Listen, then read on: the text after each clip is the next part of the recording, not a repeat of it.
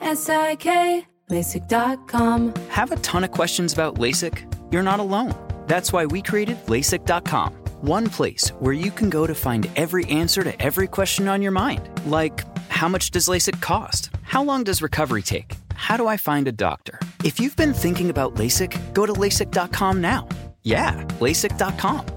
Easy to remember, so you know where to start. LASIK, LASIK.com. When you buy Kroger brand products, you feel like you're winning. That's because they offer proven quality at lower than low prices. In fact, we guarantee that you and your family will love how Kroger brand products taste, or you get your money back. So next time you're shopping for the family, look for delicious Kroger brand products, because they'll make you all feel like you're winning. Shop now, in-store, or online. Kroger, fresh for everyone.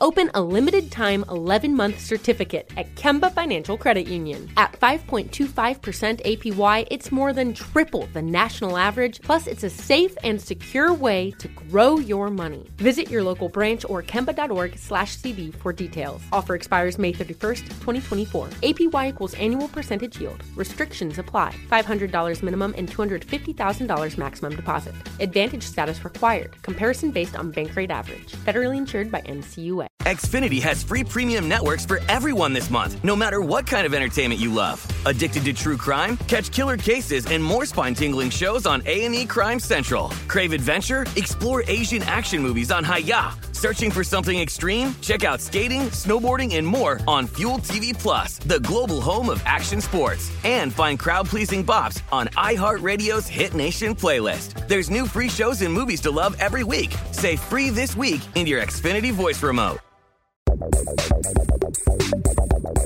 Welcome to Stuff to Blow Your Mind, a production of iHeartRadio's How Stuff Works.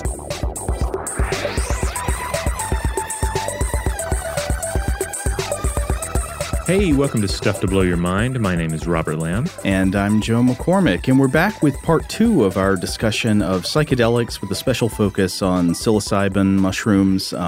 So in the last episode, if you haven't heard that yet, you should probably go back and listen to that one first. That's where we lay the groundwork for a lot of the stuff we're talking about today, where we ended up talking about a little bit about the history of psychedelics, about where we stand in that history, which we'll explore more over the next couple of episodes. We talked about a lot of the common features of the psychedelic experience and what those reported features have in common with, say, what William James described as the mystical experience or the religious experience. So we talked about, like, the ideas of the psychedelic experience being ineffable or hard to put into words, often having this quality of veridicality or the noetic quality, seeming like it isn't just an experience, but that it somehow imparts true information to you. Right. And then we also just talked about, in general terms, like, what is a drug? What does this term drug mean? And why do we apply it to some substances that have a physiological effect on us and not to others? Right. And then what indeed is a psychedelic? And again, all those properties that we typically associate with the psychedelic experience. Right. And one of the funny things is, when I was growing up, I thought of drugs as one class of things that are all equally bad and, you know, all equally scary. And, of course, this was, you know, United States drug policy conditioning as it filtered through into the education system. And in a way you can kind of understand, like, you know, you want kids to be aware of the dangers of messing with addictive substances. You don't want kids trying out you know, heroin or cocaine or even tobacco, really, you know. Oh, yeah. I mean, as a father, I totally get that. Yeah. But then all these other things get lumped in with that stuff. Right. And, yeah, I mean, we could – certainly a lot has been said, a lot has been written, and we could probably spend a whole time just dissecting the war on drugs and what didn't work, and just sort of some of the problematic aspects of the messaging. Because I remember growing up and going to these, like, the DARE rallies at school.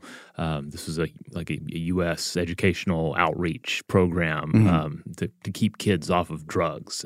And there was this – it did feel like drugs were just the enemy, and then anything else you might be like, there was medication. Drug certainly wasn't something that would a term that would be used to describe Tylenol or anything. But yeah, in doing this, you end up like just vilifying all of these substances, and and making, and also perhaps making them more appealing in a certain sense, you know, because you're telling all these kids, no, this is dark, dangerous stuff. Don't get near the dark magic of drugs. And at the same time, it can lead to this false impression that drugs were a product of the 1960s, or at least of the mid 20th century. That we had like a time before drugs, and then suddenly here comes the psychedelic counterculture. Here comes the marijuana. Marijuana, of course, came in earlier. Same can be said of cocaine and opium and so forth. But still, you could easily get this false idea in your head that these were products of modern society. They were new modern problems, and certainly there are versions of these substances that were modern, and problems that they introduced were thoroughly modern. For instance, things like when you start talking about like crack cocaine, or you start talking about heroin. Those are the more modern twists on very old organisms. You know, going back to the poppy seed or the coca plant. Yeah, and even referring to the more psychedelic substances, not say like opium-based alkaloids or something like that, but psilocybin and LSD. LSD was, in a way, kind of invented. It is a compound that was isolated from the ergot in 1938, I think it was, and then first, Albert Hofmann figured out what it was in the 1940s. So that was kind of new, but psychedelics in general were not new. It's certainly been around. They've been used by humans for hundreds or thousands of years. Yeah, I mean, we're talking about organisms. We're talking about species that evolved to thrive in our world. And, take psilocybin, for instance. Again, it's found in some 200 different varieties of 200 different species of mushrooms. And exactly why they have these properties is still something that scientists are looking into, but according to a 2018 study from Ohio State University, the psychedelic properties of psilocybin-containing mushrooms may have evolved as an appetite suppressant to deter insects that frequented the animal dung from which the mushrooms grew. Which is interesting, because that's not even a quality of psychedelic experience that we even touched on in the previous episode, but there is an appetite suppressant that is taking place as well. So maybe a lot of the classic effects that we identify as psychedelic are merely byproducts of the compounds that the primary evolutionary purpose of which is an appetite suppressant. Though that's just a hypothesis, right? Yeah, that's just a hypothesis. It's still an open question. But there's no such thing as LSD munchies. Right. I mean, there are, funny enough, there are much weirder hypotheses. I mean, much weirder ones that a lot of in the last episode, we talked about the people with the sort of mycocentric worldview who come to see, like Terrence McKenna and the people who come to see mushrooms as in some way kind of secretly running the world. And some of these people, they'll get into ideas of how, well, really the reason that psilocybin exists, this compound has these effects on us, is that it evolved as some kind of communication mechanism where the fungus world is trying to break through to us because we're the dominant moving species that controls energy and ecosystems, and it's trying to get through to us and open our minds to its priorities. Yeah, it's interesting. Now, certainly, we're not going to get into the question of whether psilocybin-containing mushrooms are gods, or whether they're conscious, But, well, actually, no, I think maybe Eduardo Cohn might have something to say about that. But he does, and we'll touch on that a little later. But I don't want to associate him too much with this, with the sort of more extreme version of this. But in terms of just associating psilocybin and psychedelics with gods, there's nothing new about that, and we'll get into that as we go here. One of the connections that McKenna makes in his stoned ape hypothesis is that since you have psilocybin growing out of the dung of herbivores, namely cattle, this would have been something that would have become obvious to peoples that were rearing cattle in the ancient world. Right. And then it would have traveled with them as they brought their cattle with them. And he makes a case, I'm not sure exactly how strong it is, for the various cattle gods of antiquity, the sort of, horned gods. The golden calf. Yeah, that part of their association is with the psilocybin mushrooms that would have been almost like the milk of the animal. Like the animal produces meat, the animal produces milk, the animal produces this substance that allows us to engage in a mystic experience. That's an interesting potential ecological relationship. I mean, the same way that zoonotic diseases follow human civilization where they've got domesticated animals, right? Mm-hmm. Because they're in close proximity to certain domesticated animals. The diseases that affect those animals have a greater likelihood of jumping over into, you know, into the human strains. Right. But you could say the same thing about things that are not diseases, but other follow-on organisms, for example, psilocybin mushrooms. Right, right. Yeah. Now, to be clear, I think, you know, as we've discussed on the show before, I think it's always too tempting to try and point to a single thing as being like the prime motivator in the creation of mythologies and the genesis of gods. And so, you know, I'm open to the idea that psilocybin could have played a role in the character of some of these gods. And we do see specific gods, as we'll discuss, that have clear iconography associated with psychedelic substances. Oh, yeah. But, of course, there's so many other processes going on in the generation of divine entities in the human mind. Well, one interesting question, at least interesting to me, is the question of why did we start taking these substances? Mm-hmm. Clearly, the use of psilocybin goes way back into history, and we'll talk sort of about the natural and cultural history of psilocybin, especially in a bit. But like, why? What benefit biologically would there have been to doing this? I mean, is it something that humans do just as a sort of like byproduct of the way their brains work and there is no real biological benefit? Or is there a biological benefit that maybe we don't fully recognize? Is there an adaptive reason to take psychedelic drugs? Yeah, because a lot of times we think of these substances as being, especially in the Western context, you know, purely recreational, purely even hedonistic. Mm-hmm. And that's not what we're seeing out of the especially the more recent studies and even the studies of the 1950s and 60s. And it's also not what we see in traditional societies that use them. Right. There was an attempt, you know, these were used very seriously as a means of solving problems and communing with the mystical world, et cetera. Yeah, that's exactly right. And so you can, I mean, one thing that automatically sticks out there for me is that if there is some kind of adaptive value to these things, it could have some kind of, you know, social reinforcement role, right? You know, this is a common kind of thing. You say, what is the value of X cultural practice?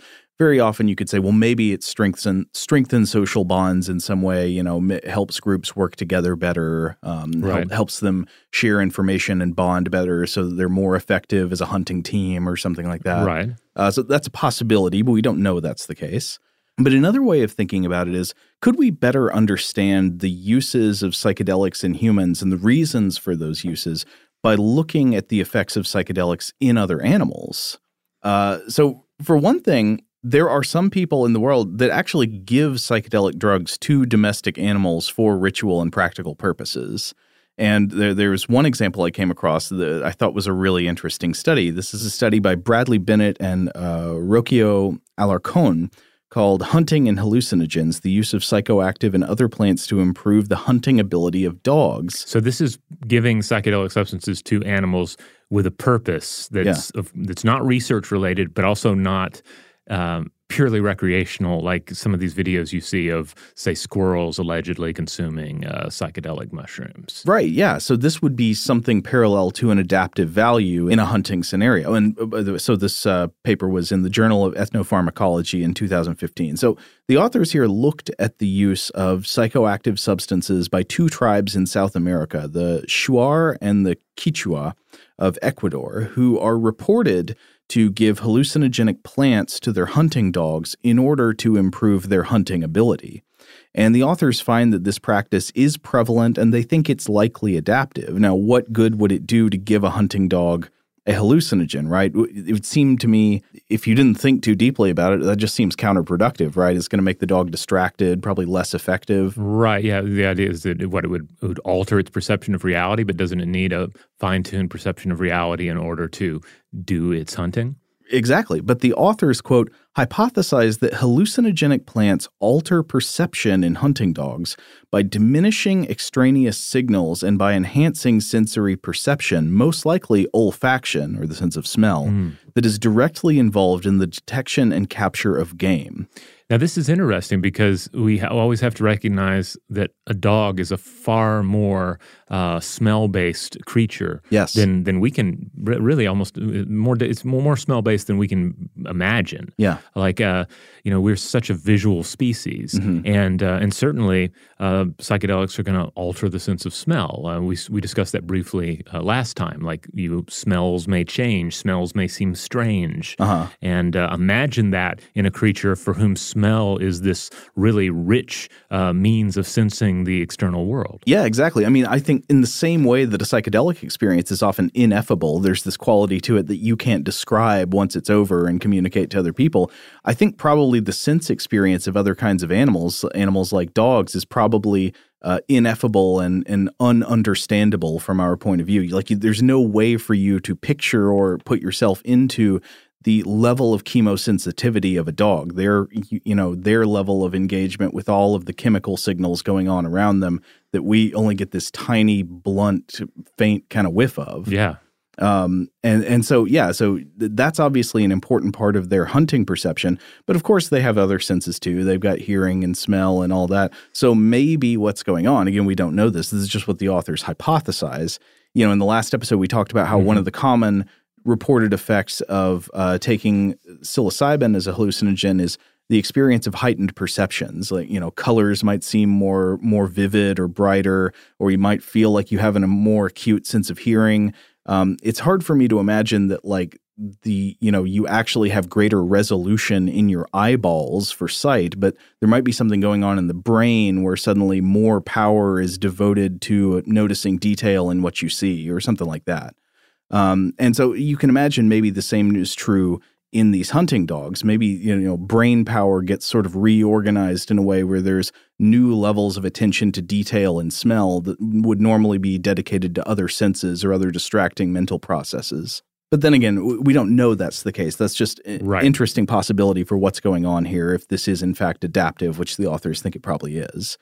The authors also write, this is funny, that, quote, if this is true, plant substances might also enhance the ability of dogs to detect explosive, drugs, human remains, and other targets for which they are valued. Oh, so the drug dogs will now be given. Will be given drugs, yeah. Yeah, this is interesting. And a possible future in which, say, explosive-sniffing dogs will be microdosing. Mm-hmm. Or perhaps macro dosing in order to find what they're looking for. We do want to stress that we are not encouraging anyone out there to take a psychedelic substance and attempt to carry out any particular tasks in their life. No, we're also not encouraging people to dose their pets or domestic animals with substances you might not know the effects of. I mean, that's just not advisable. But this does remind me, so of course, microdosing is this supposed trend in like Silicon Valley and so forth. And where you take a little bit of LSD. A little bit of some sort of psychedelic in order to give you some supposed slight edge on whatever your coding job happens to be, et cetera. And I don't know, I haven't looked at the research on that to see if there is any research on that to say exactly how that holds up. Mm-hmm.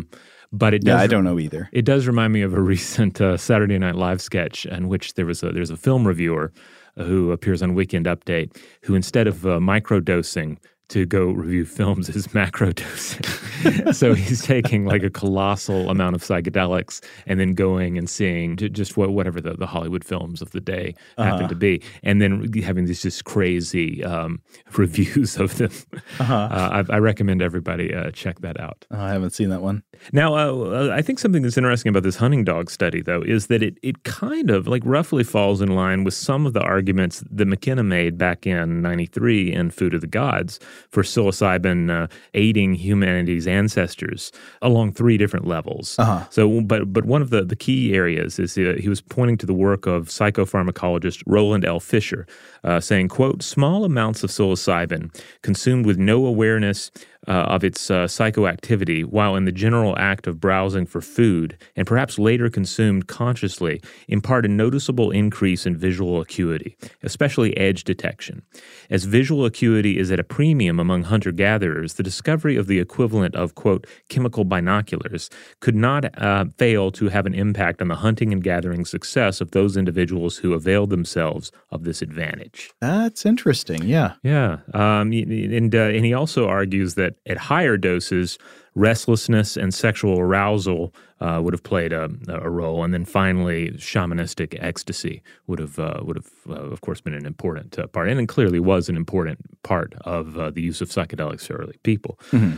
Now, I'm not saying that this paper really backs up McKenna in any meaningful way here, and I'm also not sure if his interpretation of Fisher's work is completely fair or if he's leaning into his assumptions on this. Uh-huh.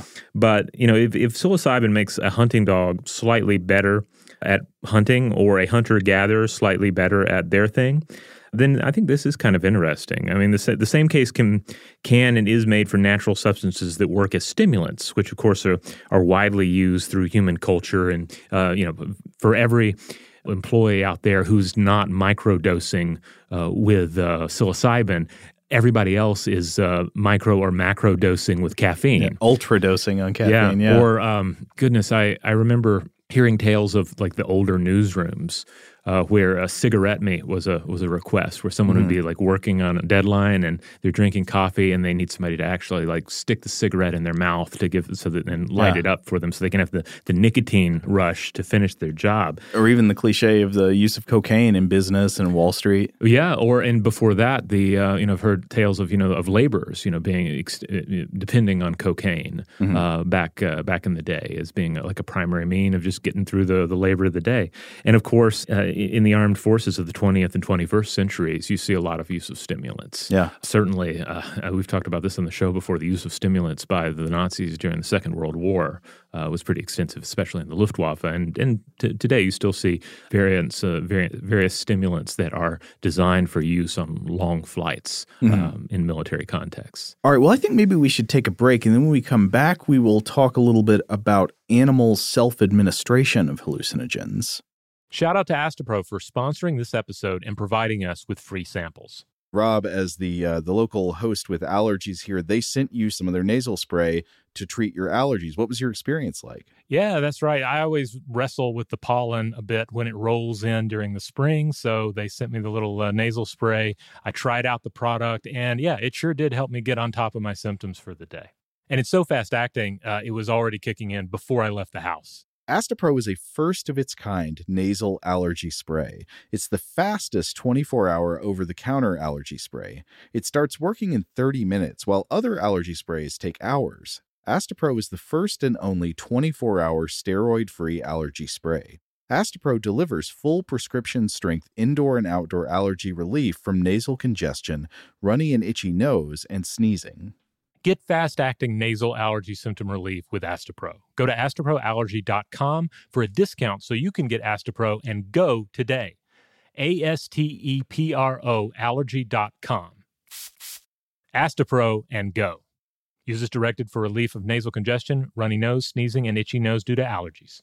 L-A-S-I-K, LASIK.com. Have you been thinking about LASIK but not sure if you're a candidate? Just go to LASIK.com/quiz and take our free candidacy quiz. In just a few minutes, you'll know if LASIK is likely right for you. And if it is, we'll connect you with experienced LASIK doctors in your area. Start your journey towards 20/20 vision. Take our free candidacy quiz at LASIK.com/quiz. Yeah, LASIK.com. Easy to remember, so you know where to start. L-A-S-I-K, LASIK.com.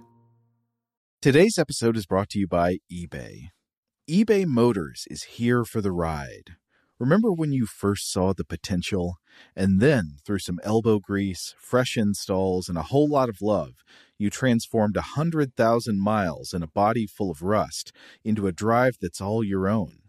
Look to your left. Look to your right. It's official. No one's got a ride like this. There's nothing else that sounds like, feels like, or looks like the set of wheels in your garage. With over 122 million parts, you can make sure your number one ride or die stays running smoothly, so there's no limit to how far you can take it. Brake kits, turbochargers, engines, exhaust kits, roof racks, LED headlights, bumpers, whatever your baby needs, eBay Motors has it. And with eBay Guaranteed Fit, it's guaranteed to fit your ride the first time, every time, or your money back. Plus, at these prices, well, you're burning rubber, not cash. Keep your ride or die alive at ebaymotors.com. Eligible items only. Exclusions apply.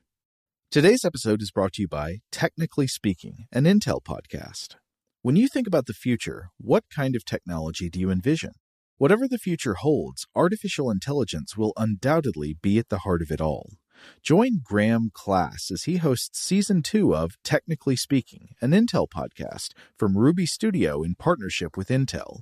Explore the future of technology that's rapidly evolving our world today with the help of AI.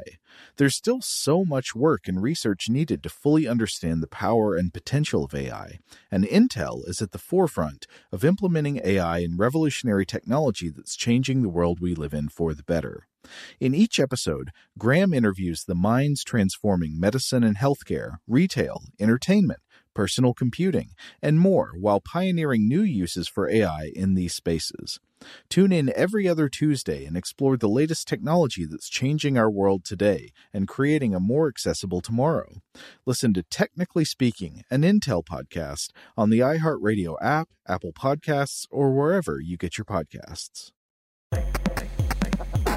All right, we're back. So before we get into the self-administration of psychedelics by animals, just a quick reminder that animals in general are known to make use of various chemicals in their environment. It may be something more internal, like a poison dart frog acquiring its toxicity via the plants that it consumes, or it could be something like lemurs that take a centipede, crush it, and spread the toxicity of this species on their fur, presumably to keep insects away. Mm-hmm. So there are plenty of cases like that where it's either a more complex part of the creature's physiology, or it is something that they are doing almost like tool use of the toxins in their environment. A great example of this I remember from our squirrels episodes was the ground squirrel. Mm-hmm. I don't remember. I think some Western United States or Western North American ground squirrel has a strategy for avoiding its rattlesnake predators, which is finding discarded rattlesnake skins after the snake sheds its skin, chewing that up and rubbing it all over its body and the bodies of its young. Oh, wow. Yeah, that's brilliant.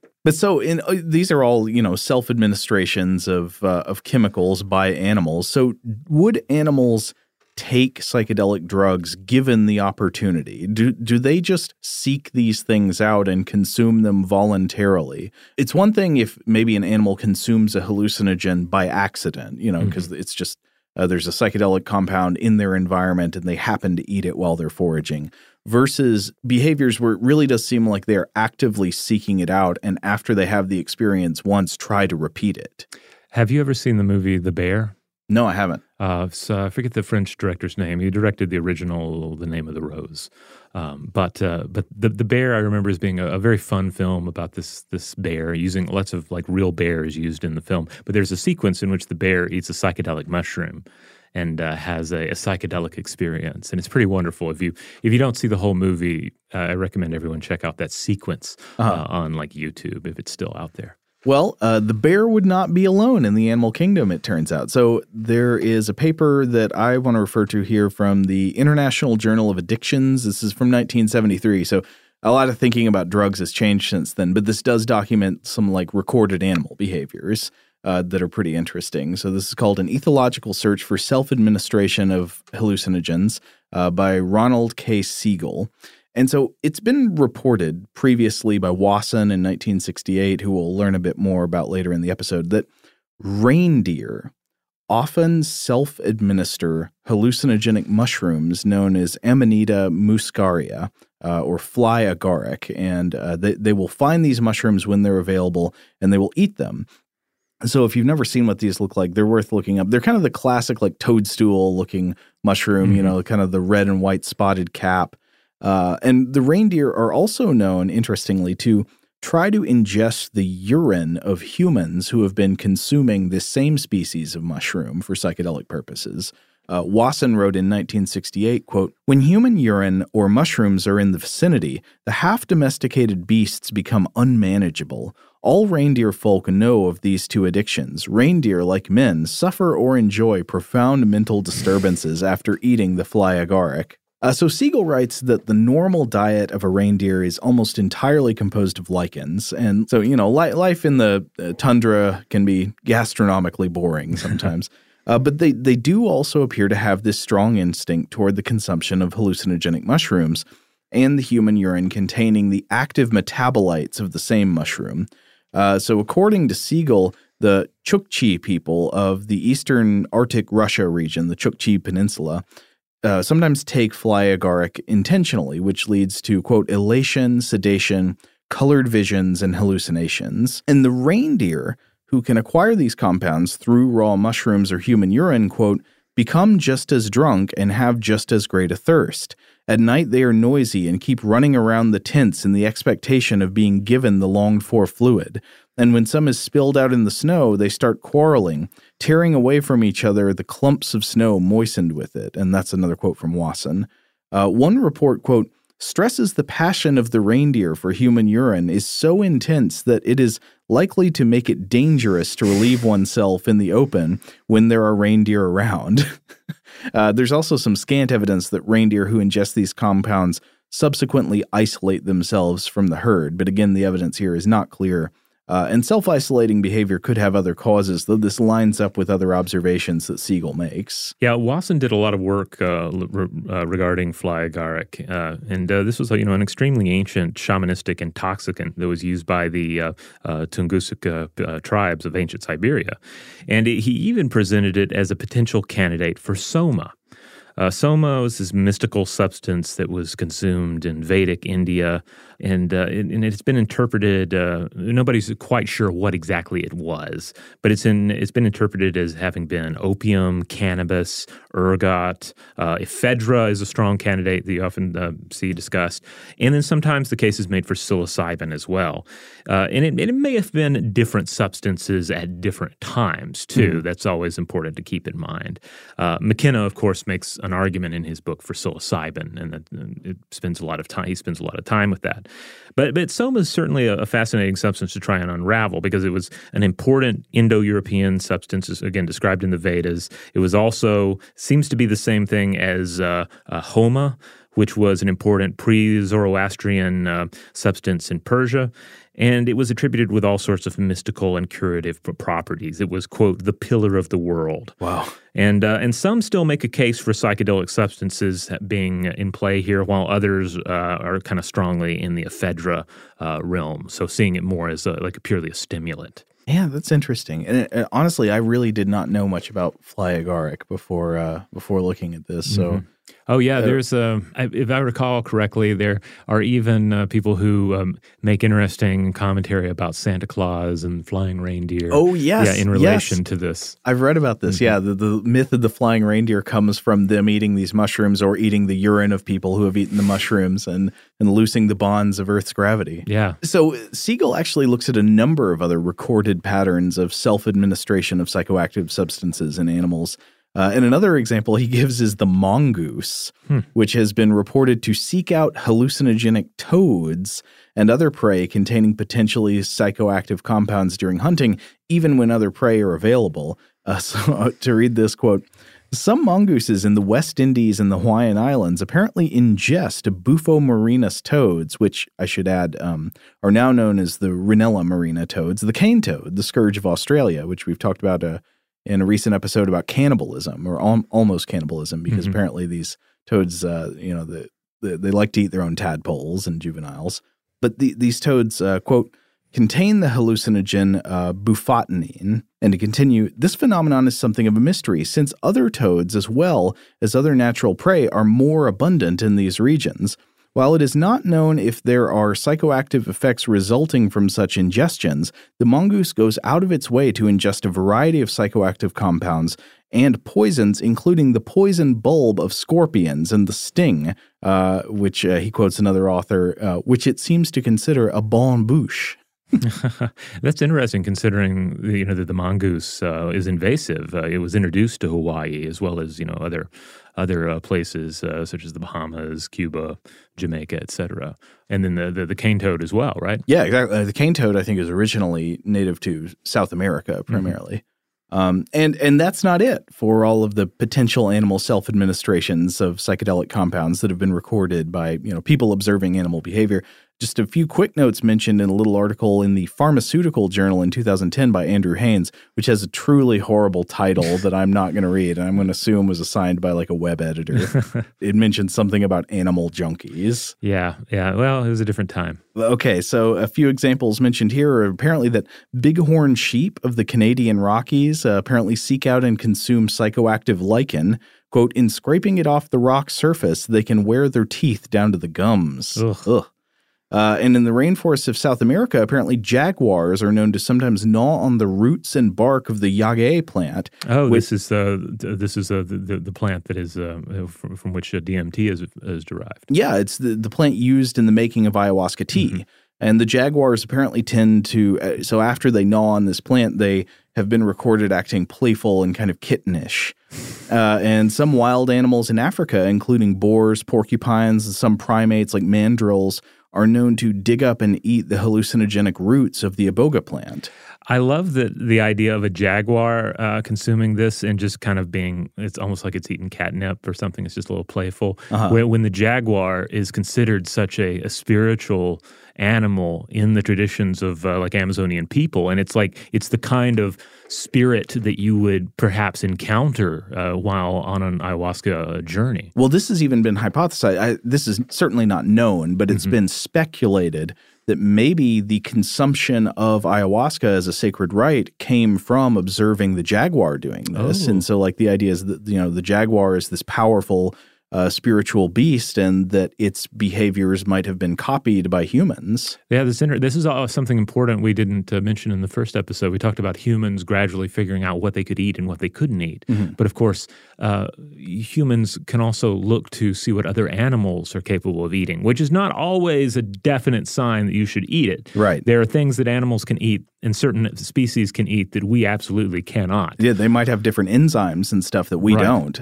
But then again, if you see an animal completely avoiding a particular substance, you know, that might be a clear sign that you should avoid it as well, or perhaps that the magic of cooking is necessary in order to harness it. Mm-hmm. And then if you see some sort of peculiar behavior taking place after an animal consumes something, well, maybe more study is required. Now, just the fact that an animal will self-administer a drug is clearly not evidence that that drug is a good thing or a healthy thing for that animal to consume. Right. I mean we've all seen our pets consume things.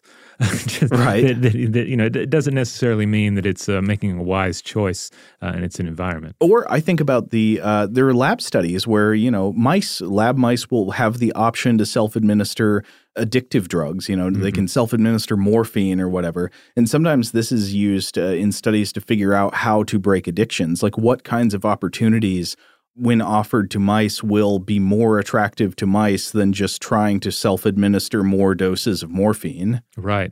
But then again, you know, we're talking about like morphine in like a drip or something, right? Uh-huh. Which is not something they would encounter in the natural world, obviously. Right.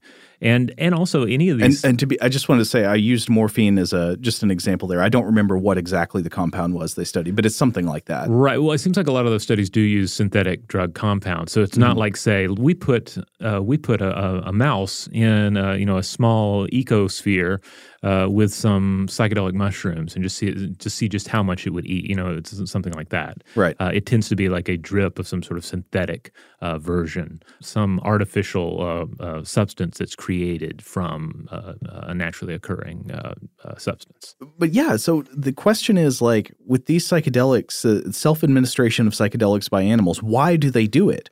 Why do they seek hallucinogenic substances? It would seem in many cases to be maladaptive. Now, we do have the one hypothesis already that there are perhaps ways in which some psychedelic compounds could alter brain function in a way that heightens sensory perception. Mm-hmm. Maybe it helps in hunting by giving you stronger attention to your olfactory senses and makes you better at sniffing out prey. That's a possibility.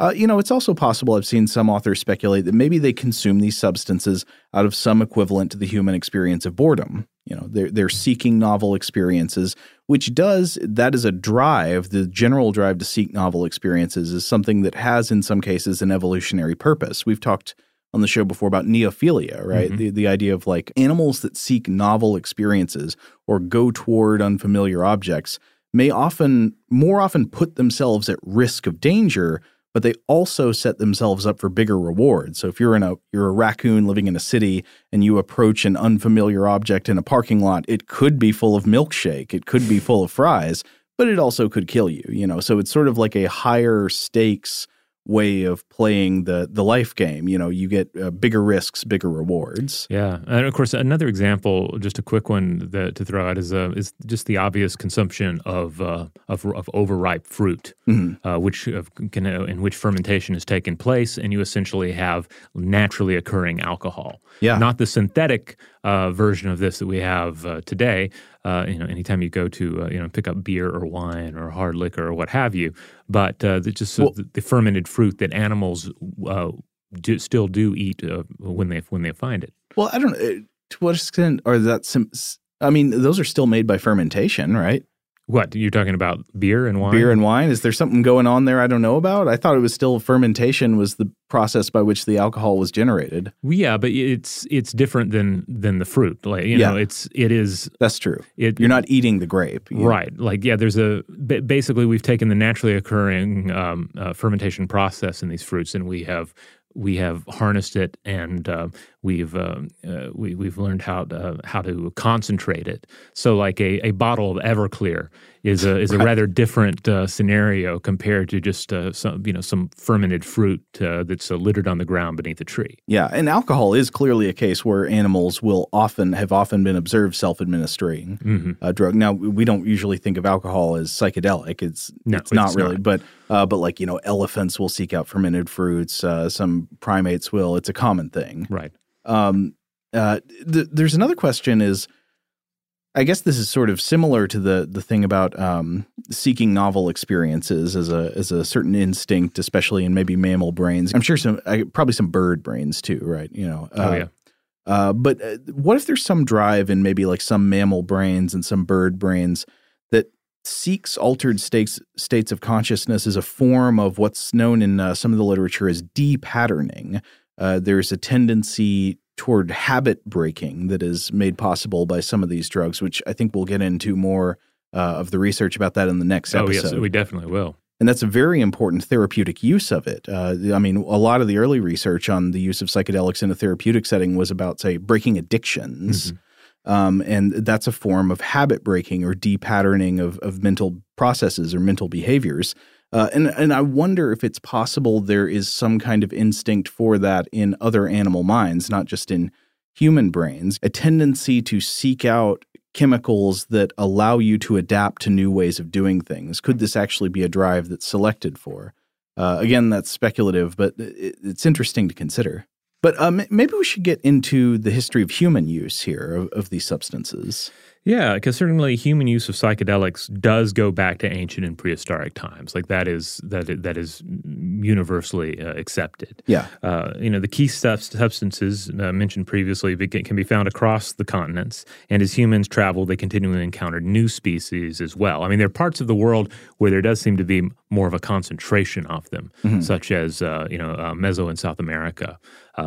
But you do find psychedelic substances all over the place. Mm-hmm. I think Michael Pollan in his book, How to Change Your Mind, which mm-hmm. we mentioned in the last episode and is one of our major sources here, which is a fantastic book. It is a wonderful book. He argues, I'm not sure if he's correct, but he argues that basically pretty much every culture in the world has some kind of tradition of using compounds from natural plants and substances to alter consciousness, with pretty much the only exception being some Arctic peoples, right? Because nothing like that grew around there, right? But even then, I mean, we have the Siberian use of the fly agarics. And then the other side of that being like, to what extent did they stick with it? To what extent did they lose the substance? Did the substance fall out of favor? Mm-hmm. That sort of thing. Some of that we saw with Soma example. But I was reading around about this in the aforementioned sources, but also I picked up a book I often turn to on our other show, Invention, mm-hmm. which is the 70 Great Inventions of the Ancient World. It's a classic. Yes, it's really good. It's written by Brian M. Fagan, who is just an authority in ancient technology and ancient invention, and it provides just overviews of various cultural inventions, technological inventions, et cetera. And one of the chapters he writes with Richard Rudgley, who is an author of several books on the history of psychedelic substances and other substances in human culture. Mm-hmm. And they point out that basically, without written reports to go on, with truly ancient people, we tend to have to look for three types of evidence for the consumption of drugs or some sort of a psychedelic substance. Right, because how do we know what they were taking? Yeah. Right. So we have to look, first of all, for botanical remains associated with burials or agriculture. So, mm-hmm. Do we find the botanical remains of, say, cannabis inside of a tomb or, among the archaeological remains of an agricultural site? Mm-hmm. The next thing we look for is artifacts that contain residues. So is there a residue of, say, cannabis in this device? And then clearly, if the device itself looks like it was clearly used for the consumption of drugs, such as a pipe, right? Which, some of you might be saying, well, a pipe could be used for just tobacco. Well, bingo, tobacco, also a drug, so that counts. Right. And then, of course, artistic motifs that depict mind-altering plants or fungi. That is another big one. Though I will say a complication there is that very often with the artistic motifs, there's argument about exactly what they represent. Right. Like there are people who make the case that there are Stone Age cave paintings that indicate the consumption of psilocybin mushrooms, but I think that's not— and that's not clear. Not everybody agrees on what's being represented there. Right, and you get into complex issues with symbolism too. I mean, basically, you could have something that looks like a mushroom in an ancient work, and one side might say, well, that's a mushroom. The other side might say, that is a phallus.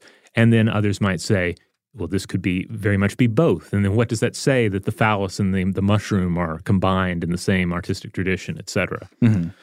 But for instance, just to put, to drive home some of the periods of time we're talking about here, we know that domesticated opium pops up in the 6th millennium BCE in the Western Mediterranean based on Neolithic burial sites. And then a cannabis pipe cup dates back to the 3rd millennium BCE in Central Asia. And then we have peyote cactus imagery in what is now Mexico and Texas from 3,000 to 4,000 years ago. We also know that the Aztecs used multiple different psychoactive plants for shamanistic purposes, drawing on the long traditional usage of these substances by other peoples of Meso and South America. And then there are, for instance, the statues of the Aztec god Xochipilli that clearly feature the motif of psychoactive plants. Yeah, Xochipilli is an interesting figure. I was going to say something a bit about him later, but I guess maybe I'll mention it now. We're going to talk a good bit about the use of psilocybin mushrooms in Mesoamerica. But psilocybin mushrooms are not the only psychoactive substances that were used by the Mesoamericans in their religion, such as the Aztecs. Plenty of other plants played a role as well. And this Aztec god, Xochipilli, his name means something like the Prince of Flowers, which is great. Yeah. But he's been suggested by several scholars as sort of the embodiment of a number of sacred entheogenic plants known to the Aztecs, including, everything like morning glory and tobacco and a number of flowers and trees that have some degree or another of psychoactive compounds in them.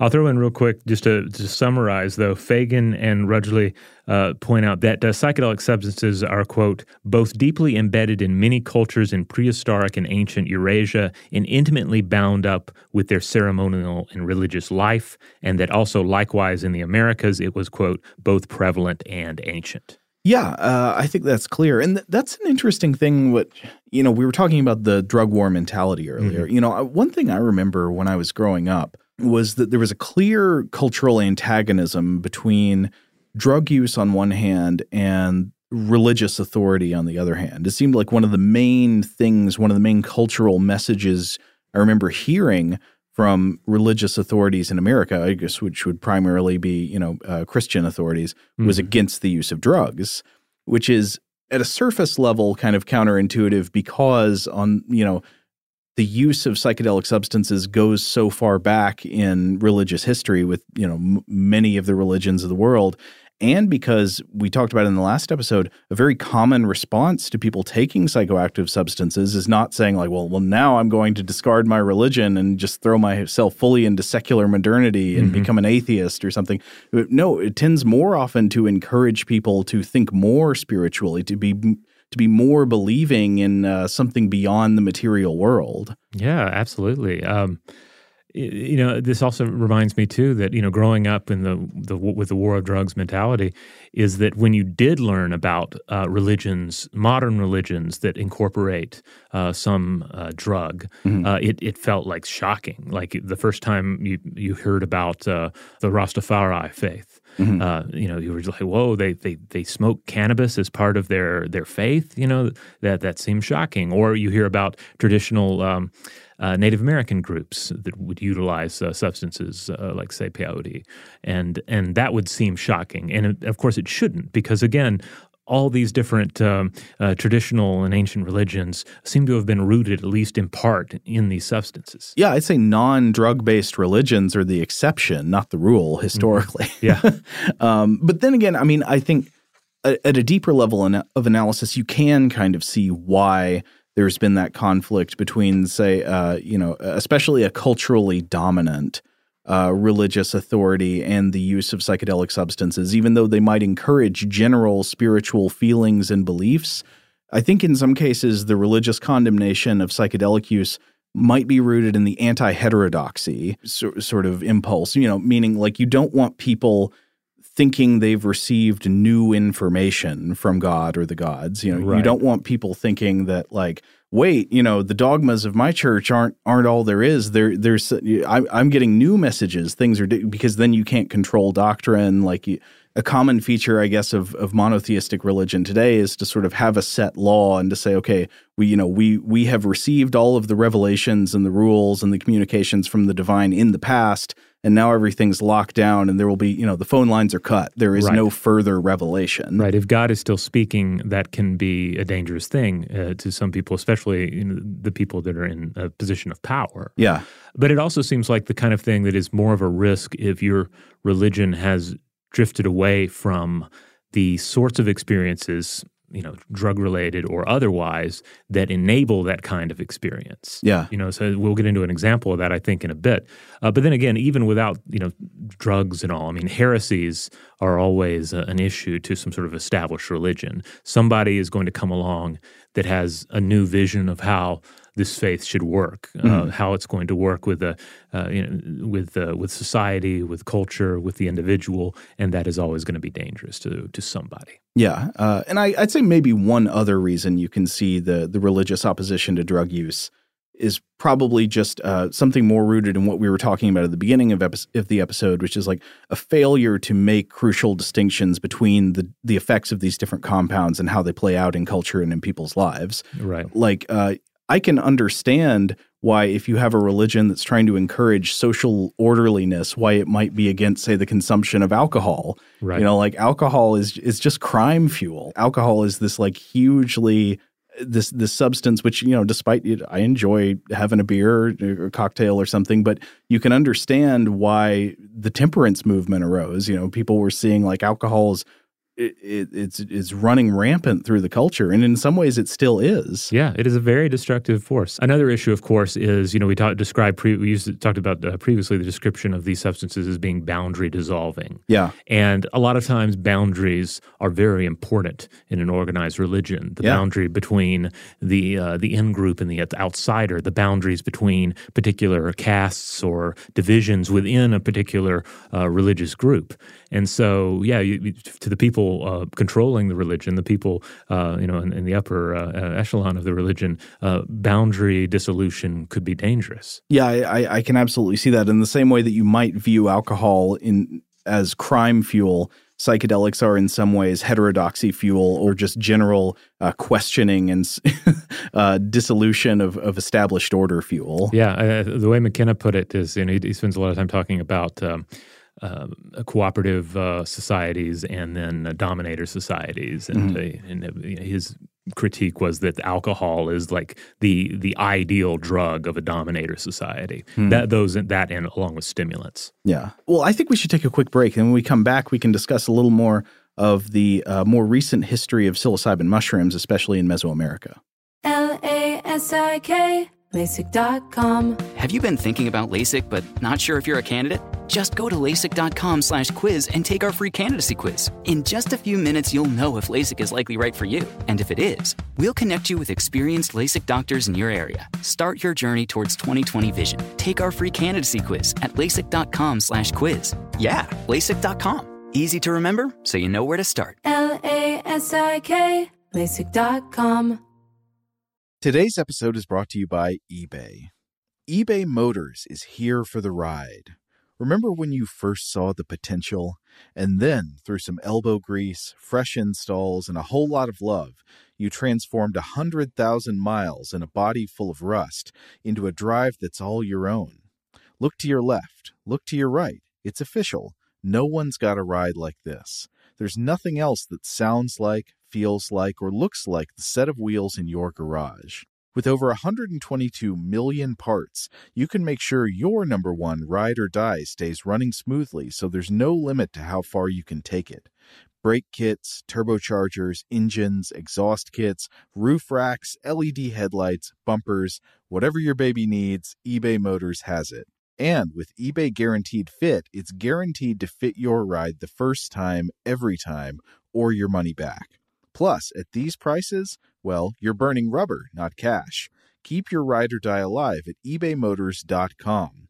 Eligible items only. Exclusions apply. Today's episode is brought to you by Technically Speaking, an Intel podcast. When you think about the future, what kind of technology do you envision? Whatever the future holds, artificial intelligence will undoubtedly be at the heart of it all. Join Graham Class as he hosts Season 2 of Technically Speaking, an Intel podcast from Ruby Studio in partnership with Intel. Explore the future of technology that's rapidly evolving our world today with the help of AI. There's still so much work and research needed to fully understand the power and potential of AI, and Intel is at the forefront of implementing AI in revolutionary technology that's changing the world we live in for the better. In each episode, Graham interviews the minds transforming medicine and healthcare, retail, entertainment, personal computing, and more, while pioneering new uses for AI in these spaces. Tune in every other Tuesday and explore the latest technology that's changing our world today and creating a more accessible tomorrow.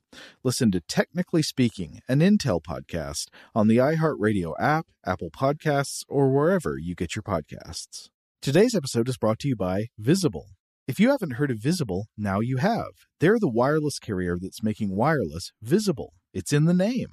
Get a one-line plan with unlimited 5G data powered by Verizon, just $25 a month, every month, taxes and fees included. Having a one-line plan means you only need you to save. No estranged roommates, exes, cousins twice removed, or AI-powered humanoid robots needed. And because $25 a month really means $25 a month, you can call, text, stream, whatever, as much as you want without worrying about getting dinged at the end of the month. No hidden fees, no surprises. No, really. It's like the old saying goes, you can't judge a book by its cover, but you can judge a company by its name. So spread the word. Tell all your friends there's a wireless company out there with transparency in their name, and they're called Visible. Start saving on wireless today at Visible.com. Monthly rate on the Visible plan. For data management practices and additional terms, visit Visible.com. All right, we're back. We're looking to Mesoamerica now, which again is a part of the world where you see so many different powerful psychedelic substances. Really, some of the most powerful naturally occurring psychedelic substances on Earth can be found in this part of the world.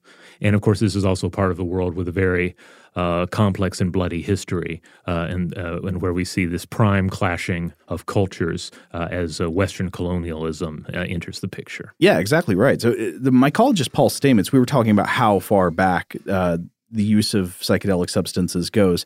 In his book, Psilocybin Mushrooms of the World, Stamets argues that the sacramental use of psychoactive mushrooms goes back at least 7,000 years, probably extends into Paleolithic times. We don't know exactly for sure.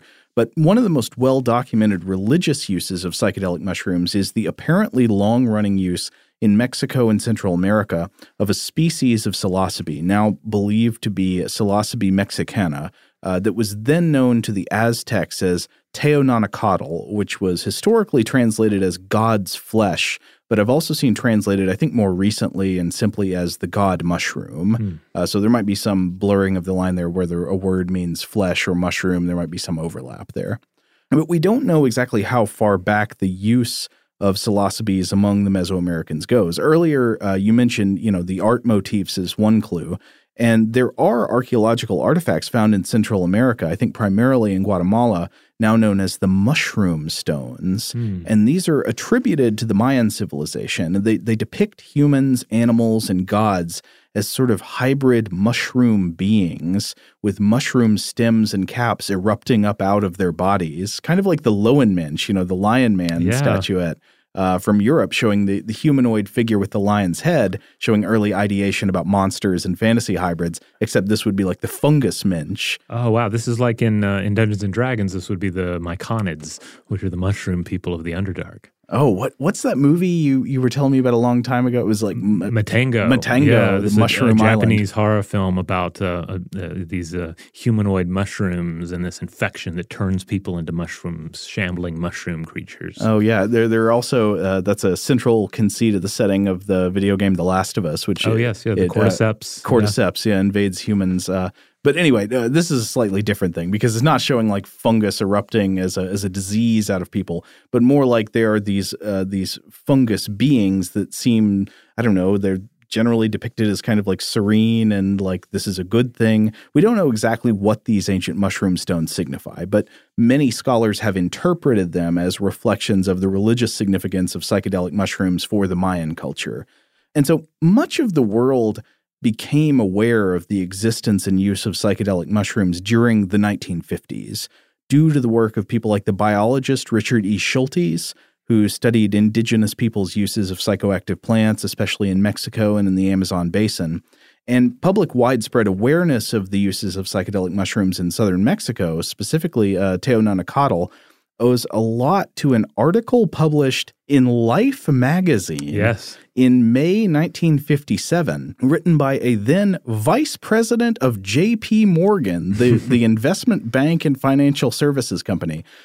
This vice president of J.P. Morgan was named R. Gordon Wasson, who was also a mycologist. He and his wife were both very interested in mushrooms. And he happened to be a mushroom enthusiast. I think he was pushing a kind of personal theory that mushrooms were the genesis of all religions and spiritual beliefs.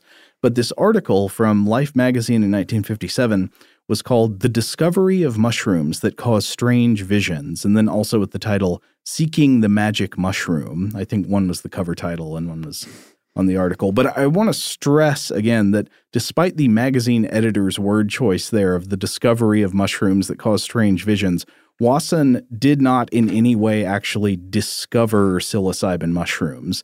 They were known to the indigenous peoples of Mexico and Central America for hundreds or thousands of years. They just weren't widely known about in many other cultures in the 20th century beyond that. Now, I think it is important to note, too, that people like Wasson and Schultes, these were a different breed of professional. Like so much of the time when we think about the emergence of psychedelics, we think of unfairly, we think of Timothy Leary, and or even we think more in like a 90s context, we think of Terrence McKenna. People were more embodiments of counterculture, and that is not what these individuals were about. In fact, I believe it was Wasson who really did not like what he saw in the counterculture. He was kind of anti-hippie. Oh, I don't know, but I'm not surprised. Yeah. Weren't you saying something about McKenna talking about Schultes? Oh, yeah. He pointed out that Schultes was pretty much the complete opposite of someone like Timothy Leary. He was, he was a botanist and a scientist, and he was at Harvard at the same time while Leary was approaching psychedelics from a social science perspective, but also with arguably far less dedication to the rigors of scientific investigation and with a strong inclination towards celebrity and the trappings of guru. Yeah. But Schultes was also highly influential on a whole range of people, including E.O. Wilson, but also people like William Burroughs. Oh, that's interesting. So, again, the impact of their work is essential when you consider like all strains of knowledge and interest in psychedelic substances. Mm-hmm. Well, so one question you might have is like, if there were peoples of especially like southern Mexico and Oaxaca who were practicing the religious use of psilocybin mushrooms, this question of like, why didn't more people outside of the region know about this? And I think there's a very good reason, actually, why some of the indigenous peoples of southern Mexico would keep these mushrooms and their uses a secret as a sort of underground parallel ritual to the Catholicism that took hold of the region beginning in the 16th century. And that reason was psychedelic mushrooms and their religious uses had been brutally persecuted hundreds of years before by the Christian conquistadors in what the ethnobotanist Jonathan Ott has called the pharmocratic inquisition. Basically, when the Spanish attacked and began to colonize Mexico and Central America under Cortez in the early 16th century, the Catholic missionaries among them became aware that some parts of Aztec religion relied on the consumption of fungi that allowed the Aztecs to actually see and receive guidance from their gods. And so these ritual feasts of the Teonanacatl would sometimes be used for the purposes of divination, where you'd try to like receive guidance from the gods, or for other purposes like ritual healing. And the mushroom rites were witnessed and described by a Spanish Franciscan friar named Bernardino de Sahagún. This is a section of de Sahagún's work that is also quoted in Pollen. Quote, "These they ate before dawn with honey, and they also drank cacao before dawn. The mushrooms they ate with honey, and when they began to get heated from them, they began to dance, and some sang, and some wept. Some cared not to sing, but would sit down in their rooms and stayed there pensive-like. And some saw in a vision that they were dying, and they wept. And others saw in a vision that some wild beast was eating them. Others saw in a vision that they were taking captives in war. Others saw in a vision that they were to commit adultery, and that their heads were to be bashed in therefore. Then, when the drunkenness of the mushrooms had passed, they spoke one with another about their visions that they had seen." Oh, wow.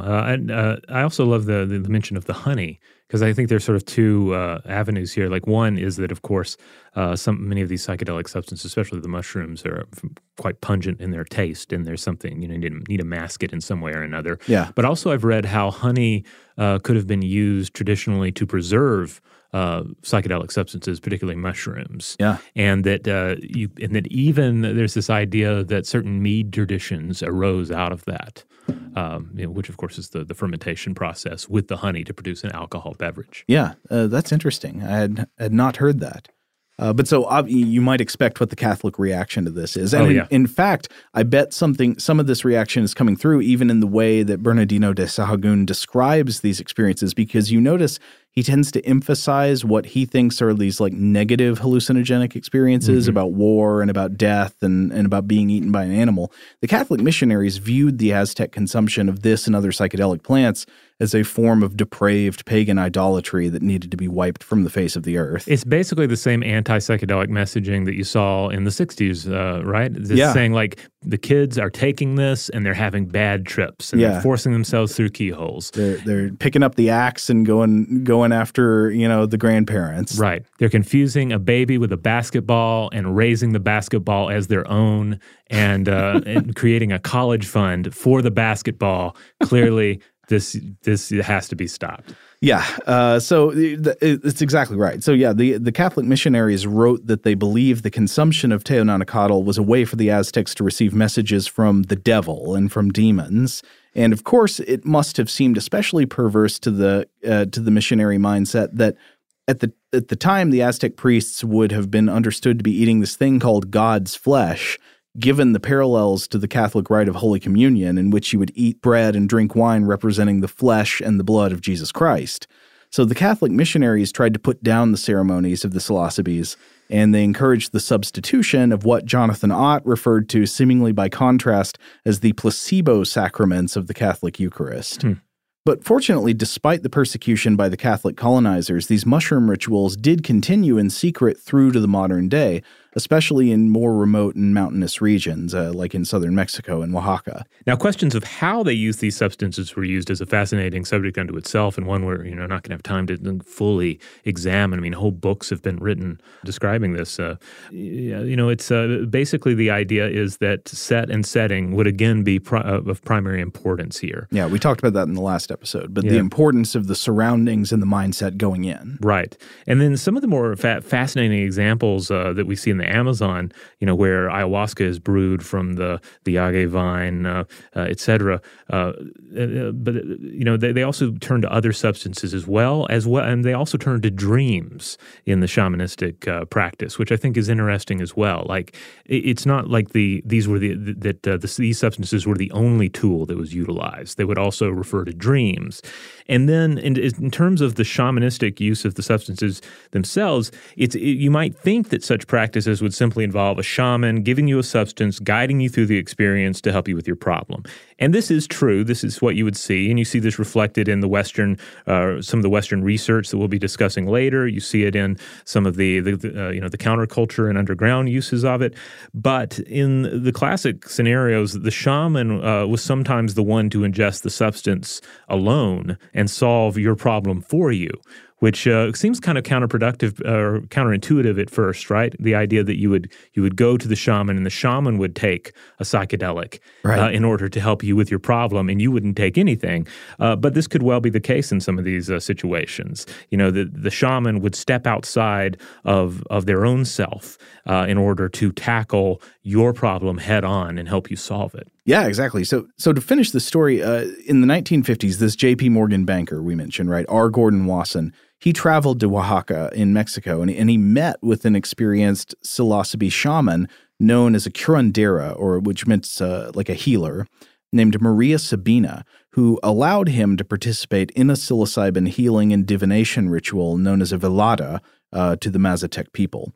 And Wasson wrote about this experience in that Life magazine article we mentioned in 1957, and subsequently scientific interest in the mushroom skyrocketed. People eventually sent samples of the fruiting bodies of the mushrooms to Albert Hofmann, the man who first isolated LSD-25 from ergot rye and discovered its effects the decade before. And Hofmann and colleagues were able to isolate the psychoactive compounds in the mushroom, and, of course, Hofmann had to try some out himself. And for a while before the anti-counterculture backlash and the drug war crackdown, psilocybin was researched by psychologists, psychiatrists as a potential tool for understanding human cognition, expanding consciousness, and treating addiction and mental illness. But, of course, then came the dark days, right, beginning in the 1970s, where the association of psilocybin with hippie culture and recreational drug use created this stigma around research. Legal barriers went up that made research more practically difficult, and a lot of mainstream research attention just turned away from psilocybin in particular and psychedelics in general. And I guess that's where we'll have to stop for this time until we come back next time. Yeah, so the journey continues. The trip is not over. It will continue in episode 3 of this journey. So in the meantime, if you want to check out more episodes of Stuff to Blow Your Mind, check out past episodes that have dealt with psychedelics, such as the Timothy Leary episode, the John C. Lilly episodes, or some of these other episodes we've alluded to. You'll find them there. That's the mothership, stufftoblowyourmind.com. And if you want to support the show, the best thing you can do is to tell your friends about us, and also rate and review us wherever you have the power to do so. So I don't know how you listen to your podcasts. Maybe you find them carved into a piece of wood. You probably get them through some sort of service online or on your phone. Wherever it is, leave us some stars, leave a nice review. It really helps us out. Huge thanks, as always, to our audio producer, Maya Cole. If you would like to get in touch with us with feedback about this episode or any other, to suggest a topic for the future, or just to say hello, you can email us at contact@stufftoblowyourmind.com.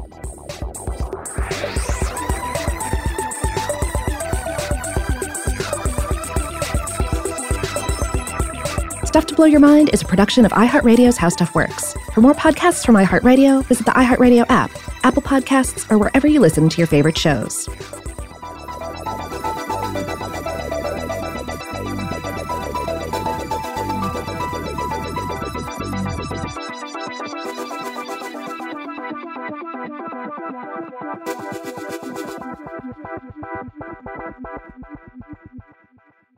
Today's episode is brought to you by Visible. The future of wireless is here, and it's transparent. Switch to Visible, the wireless company that makes wireless visible. Get a one-line plan with unlimited 5G data powered by Verizon, just $25 a month, every month, taxes and fees included. No hidden fees, no surprises, no, really. What are you waiting for? Get with the times and switch to Visible at Visible.com. Monthly rate on the Visible plan for data management practices and additional terms, visit Visible.com. Open a limited-time 11-month certificate at Kemba Financial Credit Union. At 5.25% APY, it's more than triple the national average, plus it's a safe and secure way to grow your money. Visit your local branch or kemba.org/cb for details. Offer expires May 31st, 2024. APY equals annual percentage yield. Restrictions apply. $500 minimum and $250,000 maximum deposit. Advantage status required. Comparison based on bank rate average. Federally insured by NCUA. This is Malcolm Gladwell from Revisionist History. eBay Motors is here for the ride. With some elbow grease, fresh installs, and a whole lot of love, you transformed 100,000 miles and a body full of rust into a drive that's all your own. Brake kits, LED headlights, whatever you need, eBay Motors has it. And with eBay Guaranteed Fit, it's guaranteed to fit your ride the first time, every time, or your money back. Plus, at these prices, you're burning rubber, not cash. Keep your ride or die alive at ebaymotors.com. Eligible items only. Exclusions apply. Xfinity has free premium networks for everyone this month, no matter what kind of entertainment you love. Addicted to true crime? Catch killer cases and more spine-tingling shows on A&E Crime Central. Crave adventure? Explore Asian action movies on Hayah. Searching for something extreme? Check out skating, snowboarding, and more on Fuel TV Plus, the global home of action sports. And find crowd-pleasing bops on iHeartRadio's Hit Nation playlist. There's new free shows and movies to love every week. Say free this week in your Xfinity voice remote.